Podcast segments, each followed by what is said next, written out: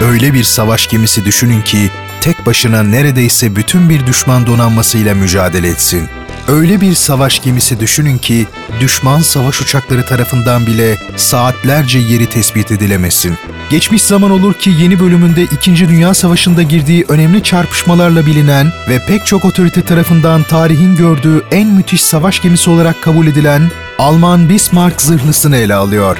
Zırhlının yapılışı, Hitler'in bu konudaki yaklaşımı, girişilen muharebeler ve nihayet kaçınılmaz son. Tüm bunlar ve daha fazlası Geçmiş Zaman Olur Ki'nin yeni bölümünde.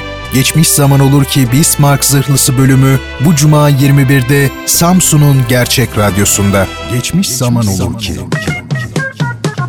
Tarihin en ilginç olayları ve en renkli kişileri bu programda. Bertan Rona tarafından hazırlanıp sunulan Geçmiş Zaman Olur Ki, sizleri her hafta şaşırtıcı konularla dolu bir tarih sohbetine davet ediyor. Geçmiş Zaman Olur Ki, her pazartesi ve her cuma saat 21'de Samsun'un Gerçek Radyosu'nda. Geçmiş Zaman Olur Ki başlıyor.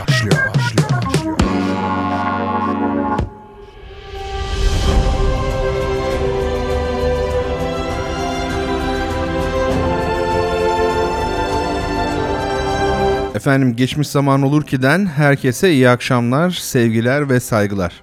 Bertan Rona'yı dinliyorsunuz. Programı sizler için hazırlayıp sunmaktayım. Her hafta pazartesi ve cuma akşamları saat 21'de Radyo Gerçek'te beraber oluyoruz ve ilginç, önemli, gizemli ve unutulmaz olayları tarihin tozlu raflarından birlikte indirip masaya yatırıyoruz. Bu akşam da öyle yapacağız ve pek çok otorite tarafından tarihin gördüğü en müthiş savaş gemisi olarak kabul edilen ve 2. Dünya Savaşı sırasında bütün müttefik donanmasına karşı verdiği inanılmaz mücadeleyle tanınan, ancak nihayetinde sulara gömülmekten kurtulamayan Alman savaş gemisi Bismarck zırhlısından söz edeceğiz. Sanırım hepiniz bir biçimde de olsa bu zırhlının adını duymuşsunuzdur. Ancak yakından bakıldığı zaman Bismarck zırhlısı ve hikayesi acaba neye benziyor? Gelin daha fazla zaman kaybetmeden bu heyecanlı öyküye birlikte kulak verelim. Sevgili dinleyicilerim, Bismarck tartışmasız dünyanın gelmiş geçmiş en ünlü savaş gemisidir. 45.000 ton ağırlığa sahip olan bu gemi, kardeşi Tirpitz ile beraber Avrupa'da yapılmış en büyük ve en ağır savaş gemisidir. Dönemin Almanya'sında çok yoğun şekilde propaganda aracı olarak da kullanılan Bismarck, müttefik devletlerin ise kara kara düşündüğü çok büyük bir korku faktörüydü. Kısacık ömründe çok büyük çatışmalara girmiş olsa da Alman İmparatorluğu'nun kurucusu, geminin de isim babası olan Otto von Bismarck'ın kara kaderi onun da peşini bırakmayacaktı. Sömürgecilik yarışında en başından beri diğer büyük devletlere kıyasla çok geride kalmış olan Almanya, Otto von Bismarck ile bir imparatorluk haline gelmiş, Afrika'da, Kongo ve etrafındaki bölgelerde sömürgecilik faaliyetlerini devam ettirmişti. Kuşkusuz Alman halkı tarafından halen de çok sevilmekte olan Bismarck, bu sevginin karşılığını Alman İmparatorluğu'nun gemilerinde de yaşatmak, bir bakıma onu onore etmenin bir simgesiydi. 1939 yılına kadar Bismarck isimli toplam 6 adet gemi Almanlar tarafından üretilmişti. Bu akşam konu edeceğimiz Bismarck gemisi ise 6. ve son Bismarck gemisi olarak tarihe geçecekti. 1 Ağustos 1914 tarihinde Almanya 1. Dünya Savaşı'na katıldığında Kaiserlich Marine, yani İmparatorluk Donanması 1871-1919 4 adet Nassau sınıfı savaş gemisine sahipti. Nassau sınıfı savaş gemileri 28 santimetrelik toplarla donatılmış, diğer 9 savaş gemisi ise 30.5 santimetrelik toplara sahipti. Yani 4 tanesi Helgoland, 5 tanesi de Kaiser sınıfı savaş gemileri. Bunun yanı sıra 4 adet ağır kruvazör de 28 cm çapındaki toplarla donatılmıştı. İsimleri von der Tann, Moltke, Goben ve Seydlitz olan bu gemilerden Goben, ilerleyen yıllarda Türk tarihinde önemli bir yere de sahip olacaktı. Bu gemilerin yanı sıra eğitim ve kıyı koruma amacı ile zamanına göre kullanım süreleri dolmuş, yani eski tip 22 adet gemi daha bulunmaktaydı.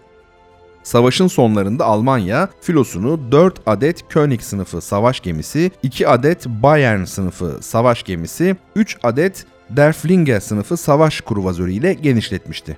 Filoya yeni eklenen König ve Der Flinger sınıfı gemiler 30.5 cm toplarla, Bayern sınıfı savaş gemileri ise 38 cm toplarla donatılmışlardı. Bayern sınıfı savaş gemileri ve sonradan eklenecek Mackensen sınıfı ağır kruvazörler yapımları tamamlanıp suya indirildiseler de asla savaş meydanlarındaki yerlerini alamadılar. 11 Kasım 1918'de Almanya'nın ateşkes imzaladığı dönemde 74 adet gemisi Almanya dışındaki limanlarda bulunuyordu. Bu gemilerin tamamının ortak özelliği el konulmuş olmalarıydı. 19 Kasım 1918'de 11 savaş gemisinin ve 5 ağır kruvazörün olduğu filo, İngiltere'nin kuzeyindeki Scapa Flow bölgesinde el konulacak ve İngiliz limanlarına çekilecektir. Almanlar el konulan gemilerinin ülkelerine geri gönderileceği konusunda umut taşımaktadırlar, ancak yapılan anlaşma gereği gemiler İngilizlerin elinde adeta esir olarak tutulacaktır. İlerleyen günlerde ne oldu peki?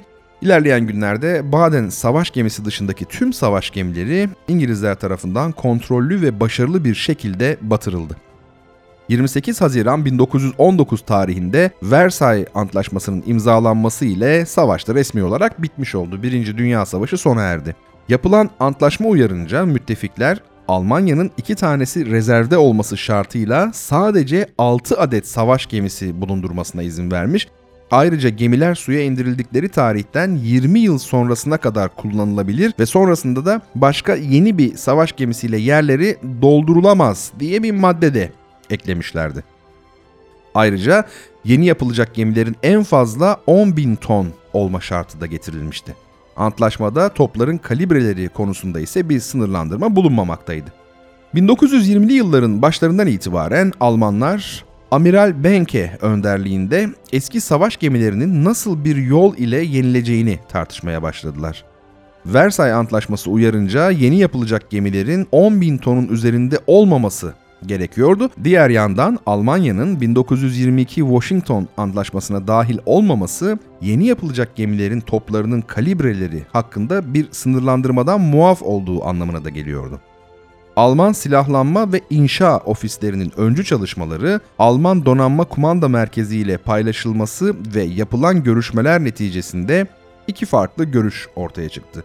İlk görüş yavaş ancak sağlam korumalı gemiler, İkinci görüş ise hızlı, iyi silahlanmış ancak koruma faktörü zayıf zırhlı gemiler üzerine yoğunlaşmaktaydı. Devam eden görüşmelerde ilk seçeneğin uygun olmadığı gerekçesiyle reddedilmesi ve ikinci seçeneğin hızlı ve iyi silahlandırılmış gemilerle defansif bir kıyı koruması stratejisi kabul edilmişti. Tüm bunlara rağmen 1923 yılına gelindiğinde ilk seçenek tekrar gözden geçirilmiş ve sonunda L/10 isimli dizayn üretime girmişti. Bu geminin 38 cm kalibreli toplar taşıması planlanıyordu, ancak geliştirilen prototipte 100.000 tonluk sınırlama nedeniyle bu denli geniş kalibrede topların kullanımı çok büyük problemler yaratıyordu. Ayrıca 200 mm zırhlı yanlar ve 30 mm kalınlığındaki güverte oldukça zayıf kalmış, 22 knot hız yapabilmesi ise beklentilerin oldukça altında kalmıştı. Dizayn tekrar elden geçirildi ve bu sefer de ikinci plan çerçevesinde değişiklikler yapıldı. Toplar 2 önde ve 2 arkada olmak üzere 6 tarete yerleştirilmiş, 8 adet 21 cm'lik toplar, çift türbinli motor ve son olarak da zırhın oldukça inceltilerek 80 mm kenarlık ve 30 mm güverte olacak şekildeki tasarım, hızın da 22 knot'tan 32 knot'a çıkmasını sağlamış oldu. İlerleyen günlerde yönetim ofisi L/10 projesini tekrar reddetmiş ve ileride düşünülen dizaynların tamamı rafa kaldırılmıştı. İlerleyen yıllarda ise bu konuda tekrar kafa yorulmaya başlanmış ve 10.000 ton ağırlığındaki gövdenin 38 cm kalibreli topları nasıl taşıyacağı üzerine denemeler yapılmış. Hemen akabinde ise müttefik devletlerden 38 cm'lik toplara izin çıkmayacağı yönündeki spekülasyonlar 38 cm'den vazgeçilmesine sebep olmuştu. Bir sonraki dizayn olan Antwerp 2/30 prototipi 6 adet 30.5 cm kalibreli top taşımaktaydı. Üstelik bu yeni dizayn gemi dizel yakıtlı motorlarla donatılmıştı. Birinci Dünya Savaşı'nda Almanların kullandığı yüzlerce U-Boot denizaltılarında dizel motor kullanım becerisi ve tekniği gelişmiş, şimdi de bunu gemilere aktarmanın yolları aranıyordu. Dizel motor eski tip buharlı sisteme göre oldukça fazla avantaja sahipti. Daha az yer kaplıyor, daha az personele ihtiyaç duyuyor ve daha da önemlisi gereken enerjiyi anında üretebiliyordu. Buharlı sistemde ise yakıtın yanmasından itibaren artan bir oranda enerji üretimi gerçekleşirken dizel motorlarda bu enerji motorların çalışmaya başladığı andan itibaren sağlanıyordu.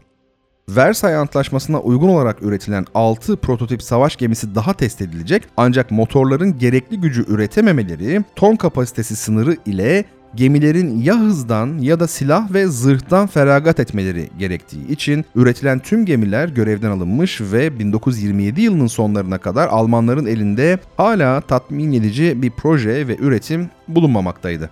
Onlarca farklı dizayndan ve tartışmalarla geçen 8 yılın ardından Almanlar 10.000 ton ağırlığında ve 28 santimetre kalibreli toplara sahip gemi projesinde karar kıldılar. İlk Panzerschiff yani zırhlı silahlandırılmış gemi siparişleri 17 Ağustos 1928 tarihinde Kiel'de üretilmişti.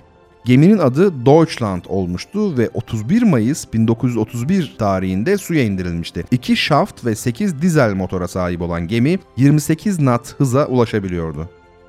Deutschland 6 adet 28 santimetre topa, 2 adet üçerli taretlere, 8 adet 15 santimetre top tekli sistemde yerleştirilmişti. 6 adet 10.5 santimetre kalibreli topu da 3 adet ikiz yerleşim şeklinde gemide konuşlandırılmıştı. Deutschland standart 10.000 ton olarak yerini alsa da tam ekipmanlı hali 12.630 ton ağırlığında oluyordu.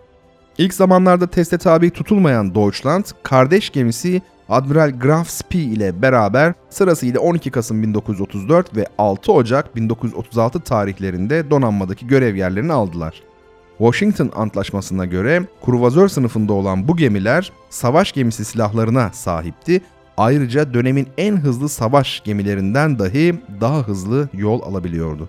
14 Şubat 1934 tarihinde de 20.000 tonluk Panzerschiff D ve Panzerschiff E üretim kızağına konmuşlardı.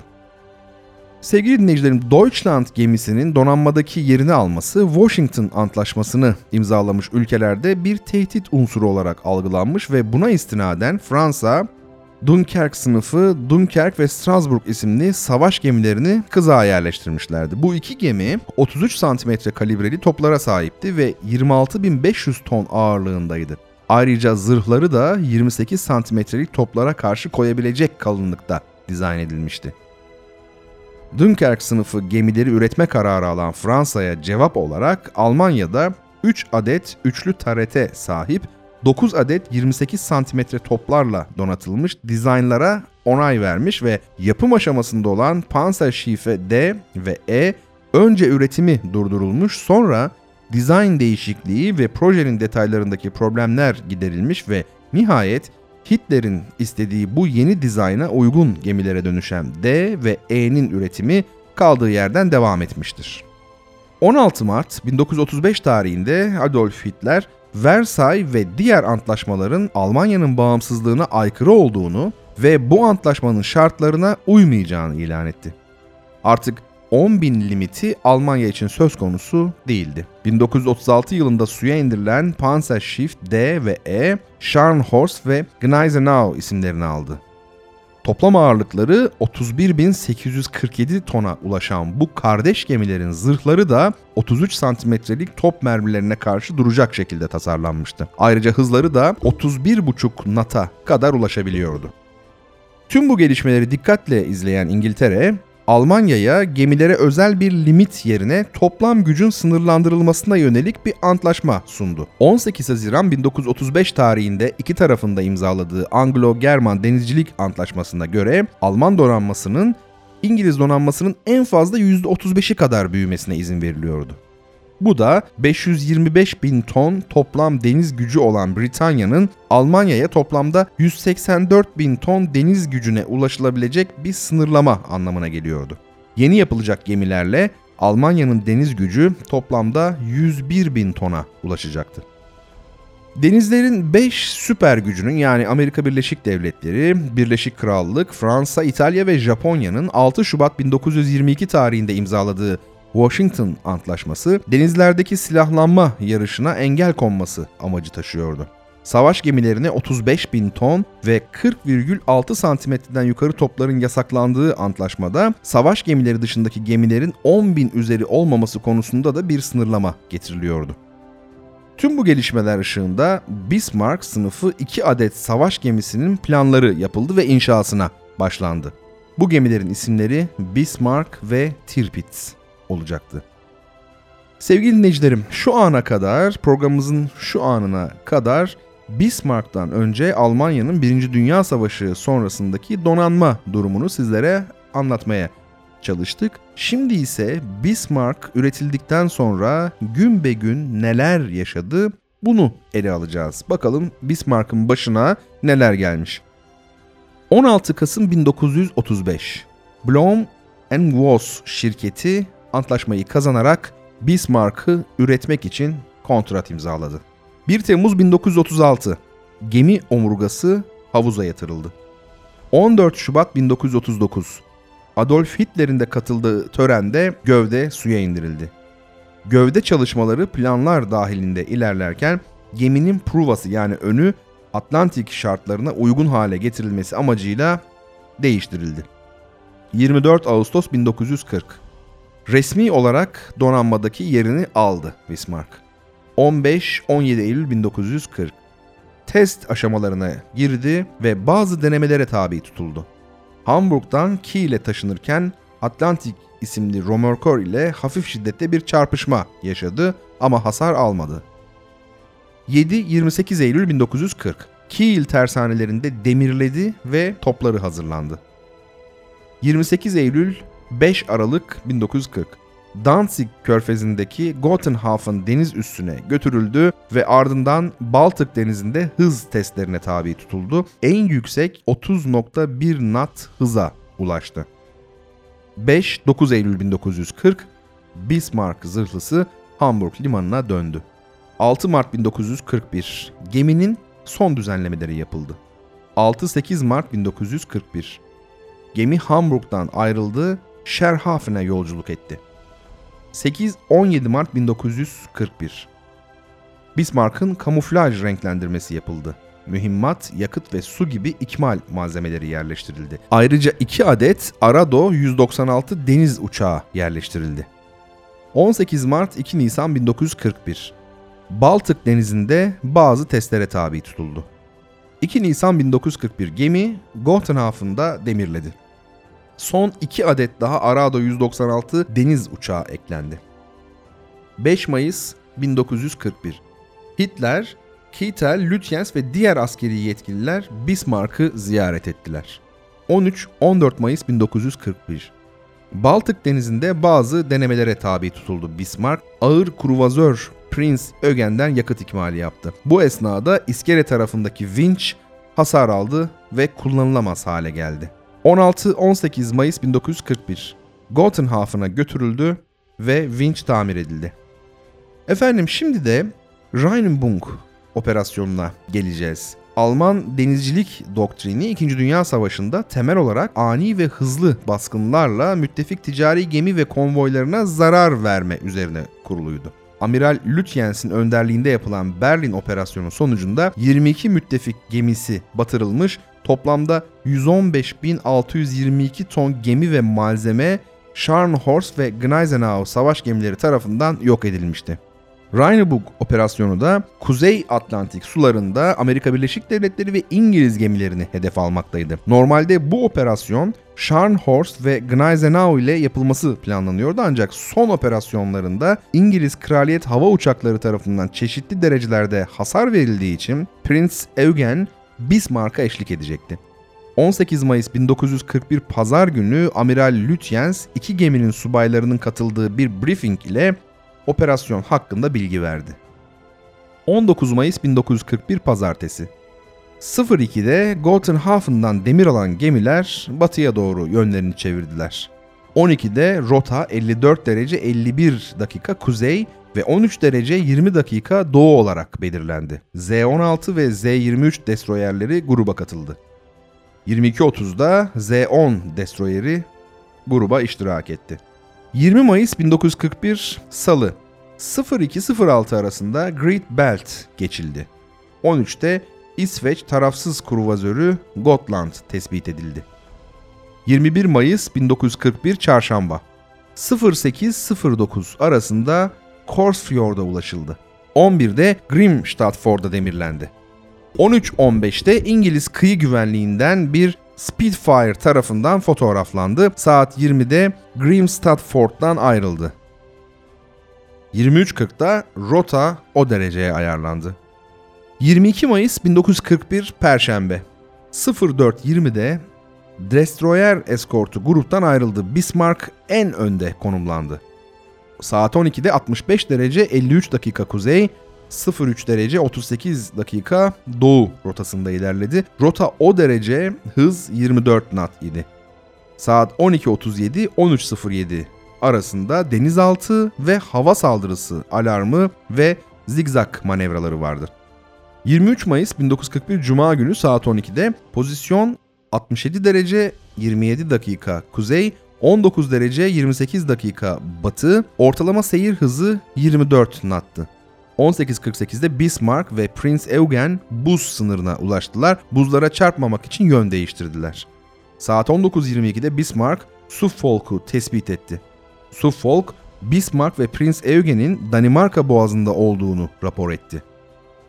22.30'da Bismarck Norfolk'u tespit etti ancak sisli hava hakimdi. 5 adet ağır topçu atışı yapıldı.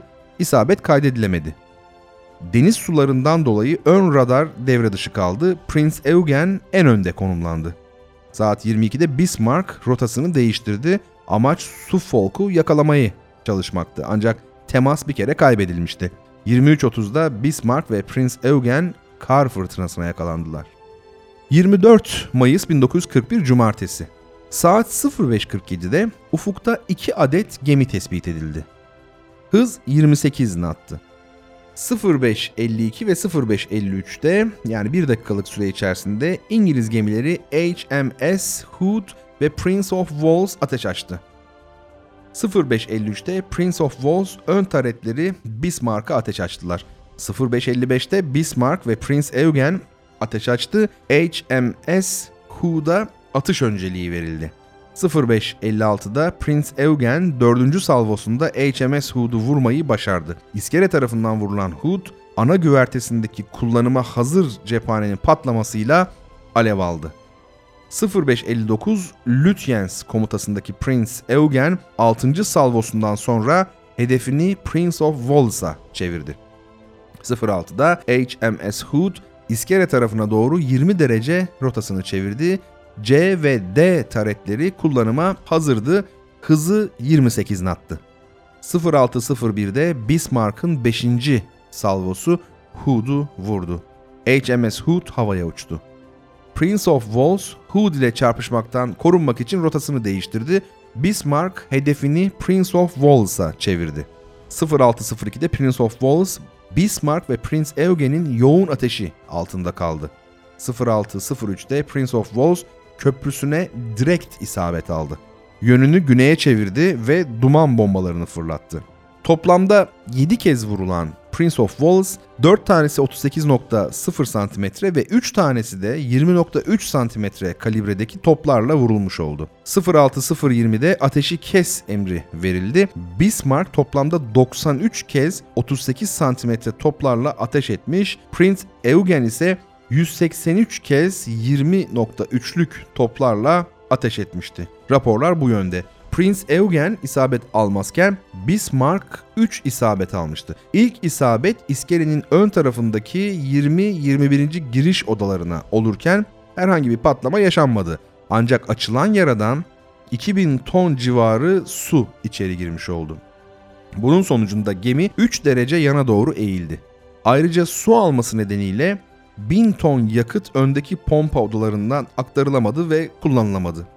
İkinci isabet eden mermi ise 14. bölmede geminin orta kısmında ve su altında kalan bölüme denk gelmişti. Oluşan patlama sonucunda içeri su sızıntısı başladı ve 4 nolu dinamo ve jeneratörler kapatıldı. Aynı zamanda su iskele bölümündeki 2 nolu kazan dairesine de girdi.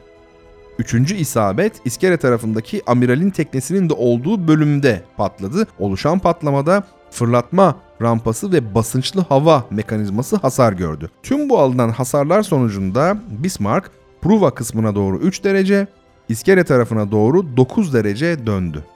Hız 28 knot'a düşerken çatışma sonucunda herhangi bir can kaybı ise yaşanmadı. Saat 12'de Bismarck ve Prinz Eugen 180 derece güneye doğru rotalarını çevirdiler. 14.20'de hız 24 knot'a düşürüldü. 18.14'te Bismarck 180 derece sancak tarafına doğru dümenini çevirdi ve Suffolk zırhlısının yolundan ilerlemeye başladı. 18.40-18.56 arasında Bismarck, Suffolk ve Prince of Wales'a ateşe başladı. 23.30-23.45 arasında Victorious uçak gemisinden 9 adet Swordfish ve 2 adet Fulmar deniz uçakları havalandılar. Uçaklar tespit edildiğinde hız 27 knot'a çıktı. Uçakların gönderdiği torpidolardan bir tanesi Bismarck'ın sancak tarafına isabet etti. İçeri daha fazla su girmesine rağmen manevralara devam edildi ve diğer torpidolardan kaçınmayı başardı Bismarck. Sonrasında hız 16 knot'a düşürülüp kısa bir tamir çalışması yapıldıktan sonra 20 knot'a hız sabitlenmiş oldu. Efendim 25 Mayıs 1941 Pazar günü sabaha karşı 03.06'da İngiliz gemilerinin iskele tarafından yaklaşması nedeniyle Bismarck sancak tarafına doğru geniş bir dönüş aldı. Ardından İngilizler ile radar bağlantısı kayboldu. 04.06'da Bismarck sancak tarafına doğru 130 dereceye rotasını çevirdi. 09'da Amiral Lütjens Batı grubu komutanlığına uzun bir telsiz mesajı çekti. Telsiz sinyallerini tespit eden İngilizler aramalarını sinyalin geldiği yönde yoğunlaştırdılar. 26 Mayıs 1941 Pazartesi günü saat 10.30'da PYB Catalina deniz uçakları Bismarck'ı tespit ettiler. Koordinatlar 49 derece 20 dakika kuzey ve 21 derece 50 dakika batıyı gösteriyordu. 11.14'te Ark Royal uçak gemisi Bismarck'la bağlantı kurdu. 13.50'de Sheffield zırhlısı radar temasını kaybetmemek için filosundan ayrılarak Bismarck'ı takip etmeye devam etti. 14.50'de Ark Royal uçak gemisinden 15 adet Swordfish havalandı. Uçaklar yanlışlıkla Bismarck zannettikleri Sheffield gemisine saldırıya geçti. Hepsi torpidolarını gönderdi ancak hiçbiri isabet etmedi. 17.47'de Bismarck Sheffield tarafından tespit edildi. 19.10 Ark Royal uçak gemisi Swordfish uçakları ile ikinci bir hücuma kalktı. 20.30'da Bismarck hava saldırısı alarmı verdi. 20.47'de hücum başladı. Uçakların gönderdiği torpidolardan kaçmaya çalışsa da 2 tane torpido Bismarck'a isabet etti. İlk isabet eden torpido iskele tarafındaki 8 ve 9 numaralı bölmelere isabet ederken ikinci torpido dümeni 12 derece iskele tarafına dönükken vurdu ve dümen kilitlendi. Bu hasardan sonra dümen hiçbir şekilde oynamayacak ve 12 derecede kilitli kalacaktı. Saat 21.45'te Bismarck Sheffield zırhlısına 6 salvo ateş etti ancak herhangi bir isabet kaydedemedi. 22.38'de Albay Vian'ın komutasındaki İngiliz 4. Destroyer filosu toplamda 5 adet destroyer ile Bismarck'la temas kurdu. Polonya'ya ait Pior'un zırhlısı Bismarck'a iyice yaklaşmaya çalıştı ve sonucunda da yoğun bir bombardıman altında kaldı. 23.15'te Bismarck rotasını kuzeybatıya çevirdi. 23.24.07 arasında 4. Destroyer filosu ara ara hücumlarına devam etti ancak herhangi bir hasar vermeyi başaramadı. 23.45'te Bismarck gemisinden Batı Orduları Komutanlığı'na mesaj gönderildi. Şöyleydi mesaj: gemi manevra yapamıyor, son mermimize kadar savaşacağız, yaşasın Führer. Evet sevgili dinleyicilerim, takvimler 27 Mayıs 1941 Salı gününü gösteriyordu. Gemide bulunan Arado 196A deniz uçakları kızaktan havalandırılmaya çalışıldı ancak basınçlı hava mekanizmasının bozulması nedeniyle başarı elde edilemedi. 07.10'da Amiral Lütjens Batı Ordular Komutanlığı'na son mesajını gönderdi. Şöyleydi: "Bir adet U-Boat göndermenizi, savaş ve seyir sefer kayıtlarının kurtarılmasını istiyorum." Saat 08'de Bismarck alarmdaydı. King George 5 ve Rodney savaş gemileri İskele Pruvası tarafında tespit edildi. İngiliz gemileri bunlar. Mesafe 24.000 metreydi. Dorsetshire kıç bölümünden Norfolk'ta sancak tarafından Bismarck'a yaklaşmaya başladı. 08.47'de Rodney ateşe geçti. 08.49'da King George bu defa ateşe başladı. 08.49'da Norfolk ateş etmeye başladı. Öyle ki 09.02'de Bismarck ilk atışlardan isabet alıyordu. Çünkü her yönden toplar gelmekteydi. İlk olarak ön batarya mesafe tespit cihazı yani rangefinder devre dışı kaldı. 09.04'te ise Dorsetshire ateş etmeye başlamıştı. Anton ve Bruno taretleri devre dışı kaldı. Bismarck zor durumdaydı. 09.12'de ön komuta merkezi de devre dışı kaldı. Bir dakika sonra Bismarck'ın arka komuta merkezi devre dışıydı. 09.21'de Dora tareti tamamen bozulmuştu. Çalışmıyordu. 09.41 tarihinde Sezar tareti bozulmuştu. Sadece ikincil bataryalar ateşe devam edebiliyordu. İngiliz gemileri ise 2500 ve 4000 metre aralığına kadar Bismarck'a yaklaşmışlardı ve ateşe devam ediyorlardı. Saat 10'da Bismarck'ın tüm silahları susmuştu ve geminin komutanı tarafından geminin batırılması emri verildi. Mühendisleri kazan dairelerine patlayıcılar yerleştirdiler. Gemi hem patlayıcılardan aldığı hem de toplardan dolayı bir alev topuna dönüşmüştü. Saat 10.16'da Rodney ve King George 5 ateşi kestiler ve savaş meydanından ayrıldılar. 10.20 geçe Bismarck sancak tarafından 2 adet torpido ile tekrar vuruldu. Torpidolar Dorsetshire'den ateşlenmişlerdi. Bismarck'a yerleştirilen patlayıcılar ateşlendiler. 10.36'da Bismarck iskele tarafından bir torpido daha isabet aldı. Bu torpido da yine Dorsetshire gemisi tarafından ateşlenmişti. 10.39'da Bismarck 48 derece 10 dakika kuzey ve 16 derece 12 dakika batı noktasında sulara gömüldü. Çatışmada Bismarck toplamda 2876 adet ateş etmişti. Gemi batarken 700 adet mürettebatı suya atlayabilmişlerdi. Ama bunlardan sadece 116 tanesi kurtarılmış, kurtarılanlardan bir tanesi de Dorsetshire zırhlısı güvertesinde hayatını kaybetmişti.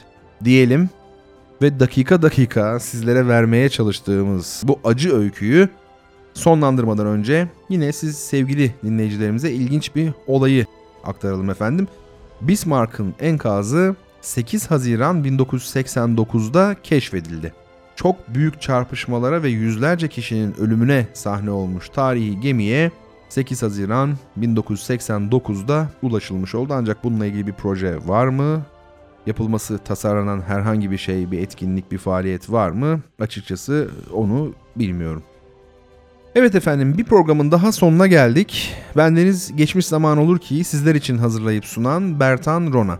Bu bölümde 2. Dünya Savaşı'nda giriştiği çarpışmalarla ünlenen Bismarck zırhlısını sizlere dakika dakika tanklar ve tarih.wordpress.com adresinden yararlanarak anlatmaya çalıştım. Geçmiş Zaman Olur Ki her hafta pazartesi ve cuma akşamları saat 21'de Radyo Gerçek'te dinleyebilirsiniz. Ve böylelikle tarihin en önemli olaylarıyla, en ilginç kişileriyle dolu dakikalar geçirmiş olursunuz. Tekrar bir arada olabilmek dileğiyle esen kalın efendim.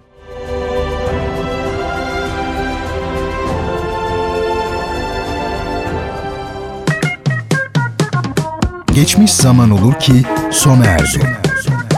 Bu program hakkındaki düşüncelerinizi dinleyen @radyogercek.com adresine mail atarak bize ulaştırabilirsiniz.